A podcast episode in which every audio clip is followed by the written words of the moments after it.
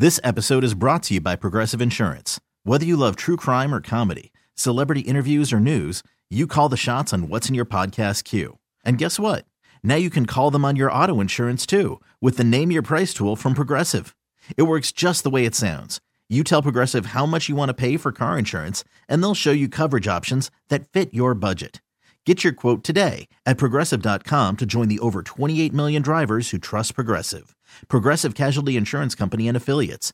Price and coverage match limited by state law. Baseball is in full swing. NBA playoffs are heating up, and your NFL team is gearing up for training camp. Listen to the latest on the teams you love here on the Odyssey app. The biggest sports radio stations in the country, providing unrivaled local coverage of their teams, all in one place. Exclusive interviews with players, coaches, and team executives, streaming live and always available on demand. Stay in the know with your favorite teams right here on the Odyssey app. Can I point out one thing that's not wide receiver related that he just said? Yeah. Did you have the same sort of expectation that I did when he's talking about Steve Wilks and the issues throughout the year? And he goes, Look, he was asked to come in and do something that he wasn't necessarily perfect with or comfortable with. And I think a lot of us have the same question. It's like, well, then why did you hire him in the first place? But okay, put Right, that right. aside. And he goes, and then, you know, there there were there was some stuff throughout the year between him and and there was a little pause. Didn't you think he was going to say Kyle Shanahan? Of course. And he didn't. Do y'all remember what he said? He goes, "There's some stuff between him and the players." Yes. The player. Does this change anything for any of you? The players. The players. Right. The These players. great defensive players, the reigning defensive player of the year, who we spent all the year doing. Like, where are you, dude? and he's the one who came out after the Super Bowl and said, well, you know, we weren't really coached up on that. And so he was all too quick to not throw Steve under the bus, but kind of point out that Steve belongs under the bus. I think he's he put him under the bus more than Kyle did yeah. And- well, and- well, and- Kyle called him out like against Minnesota for sure, yeah. for sure, which was the first clue that something was not going well behind Right. the scenes. I agree with you completely. And by the way, in the end of all of this, who's the most accountable? Still Kyle, because he hired him, Right. Not because he fired him. I just want everyone, in my opinion at least, to get that right. If you want to blame Kyle for this, go ahead. Don't blame him for firing him. Blame him for hiring him. Right. He made the mistake. The mistake was not in firing him. The mistake was in hiring him. That was the Yes. mistake. Now, if you wanted to keep him on for another year because you were afraid to admit that the first mistake was a mistake, well, then you're compounding Totally. that initial mistake. But he at least was able to step forward and say, you you know, he didn't say it, but his actions tell you that he messed up by hiring him in the first place. Yeah, yeah. And actually, for those of you who are so good lord, you're so lined up around the block to hear Kyle Shanahan be accountable. I'd kind of argue that in many ways, when they make a mistake, he has been. It's exactly what he did with Trey Lance. They don't want to spend all kinds of capital and money and time and space in 2023 on people that aren't helping them win a Super Bowl. So, what do they do when they see something that's not working? They hold a press conference and they say, My bad, Yeah. he out. And they He's try out. We're not going to yeah. try to like save face here.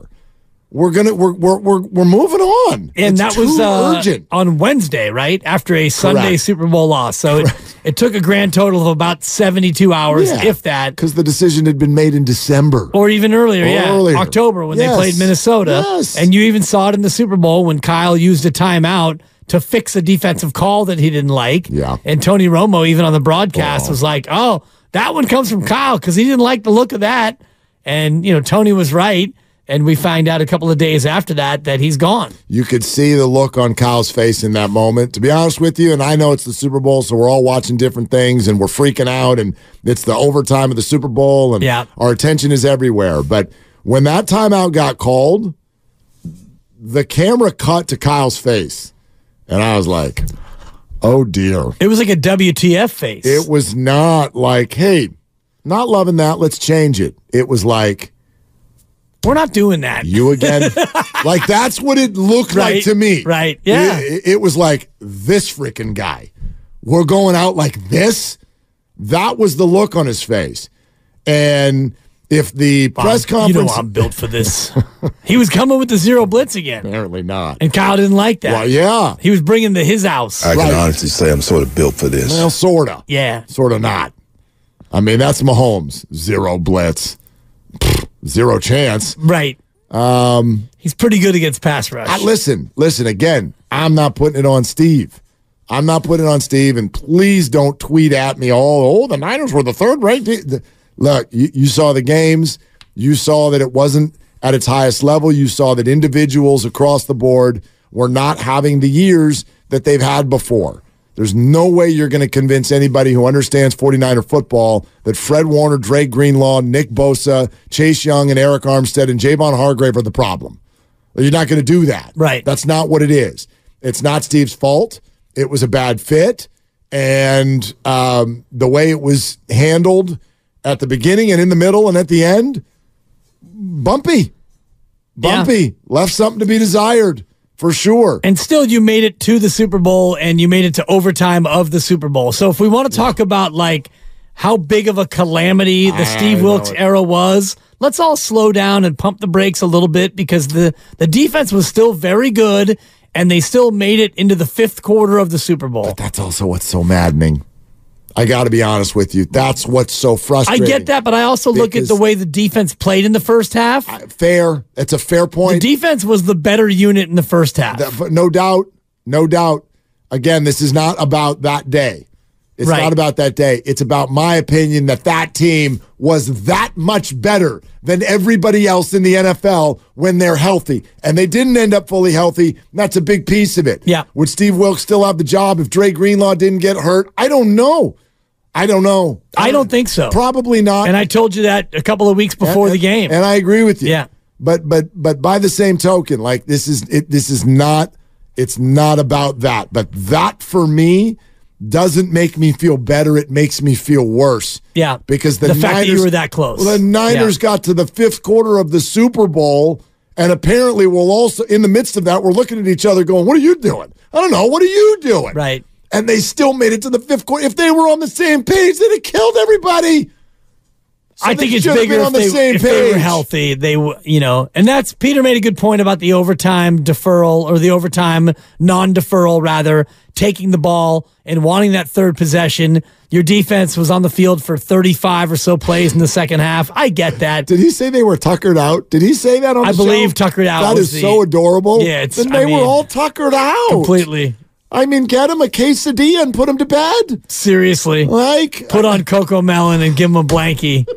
Because, uh, yeah, I know when my all- daughter, who's 18 Yeah. months old, when she gets tuckered out, she wants milky and she wants to lie down. he's just all tired. Yeah. More milk, Mark. Yeah. Still works. Very, I mean, it's been a big day. Tuckered out. It's been a big day. It had been. Been a big week. 11 snaps. They they just played 11 snaps against Patrick Mahomes. Oh, God. They were tuckered out. And if you if you don't often read ever. Peter King's column, read it this week. He goes into great detail about the 2017 draft and Yeah. just exactly how Kansas City landed on Patrick Mahomes. And it was one part luck, but it was three parts chutzpah or balls for Kansas City Mm. Yeah, oh. to make that move to was- trade up. It was big ballsy. Well, just when we're thinking about Brandon Aiyuk, to make a trade of Brandon Aiyuk would be ballsy because you're taking.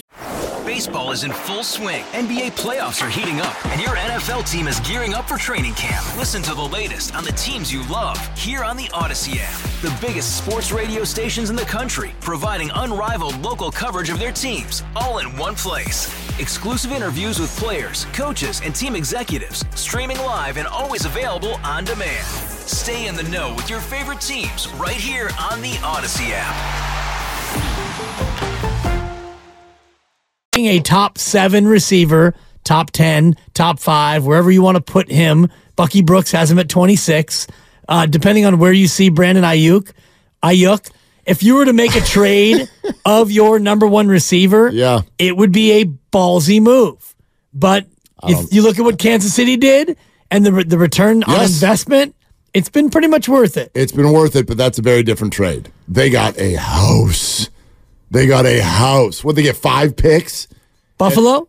No, Kansas City for Tyreek. Oh, I'm talking about when Kansas City traded up. Oh, traded to up get to get Patrick Mahomes. Got it. Yeah, it. they traded uh, their first, their second, and a future Yes, pick to yes. move up to number ten to get Patrick. Yes. So that to me is what this would be. You you'd be trading you'd be trading Brandon to move up this year to get a player who can help you. I think I've arrived at my spot.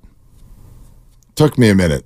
Yeah, I wanted to hear more. I wanted to read more. I wanted to think more. about should they or shouldn't they? I don't think they're trading Brandon Aiyuk.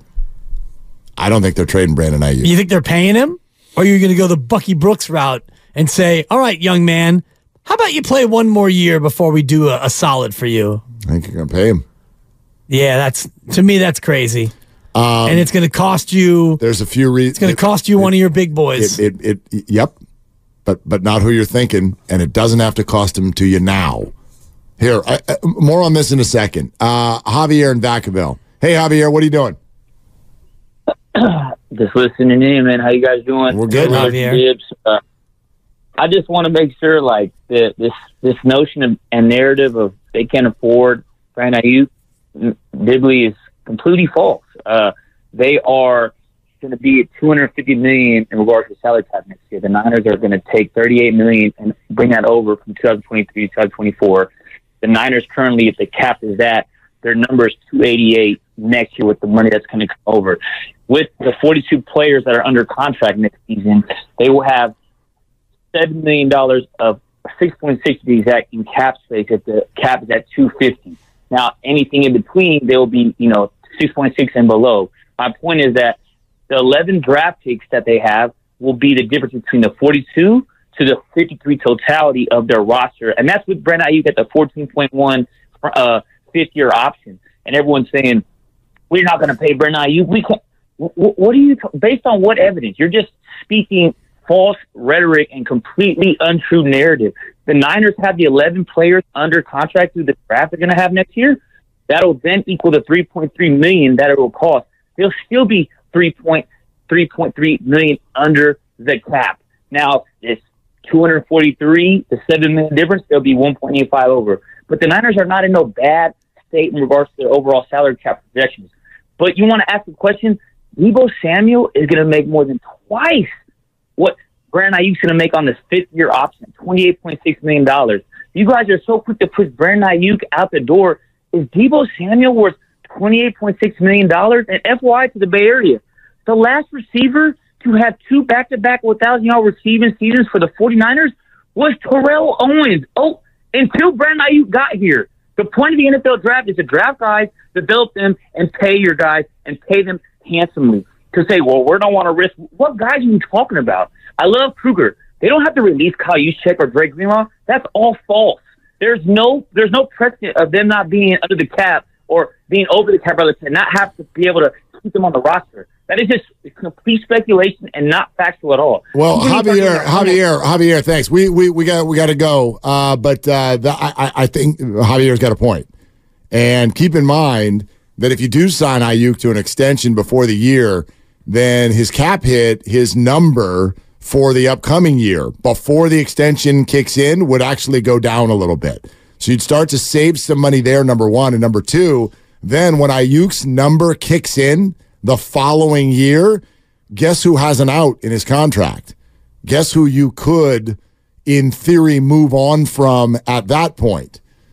Deebo Samuel, which now you get another year of Deebo. He's got an out in his deal at age tw- or uh, at, in 2025. Let's see what the injury situation is for Deebo. I'm not saying you're setting up to let Deebo go, but um, you do another year of like kick the can down the road, see where you're at, and then it's time for Brock's extension, which of course wouldn't kick in for another full year after that. Right. Like Javier's not wrong. You can play the game. You can play the game. Brandon is not. It, it's not off the table that both those dudes get paid. Baseball is in full swing. NBA playoffs are heating up, and your NFL team is gearing up for training camp. Listen to the latest on the teams you love here on the Odyssey app. The biggest sports radio stations in the country, providing unrivaled local coverage of their teams, all in one place. Exclusive interviews with players, coaches, and team executives, streaming live and always available on demand. Stay in the know with your favorite teams right here on the Odyssey app.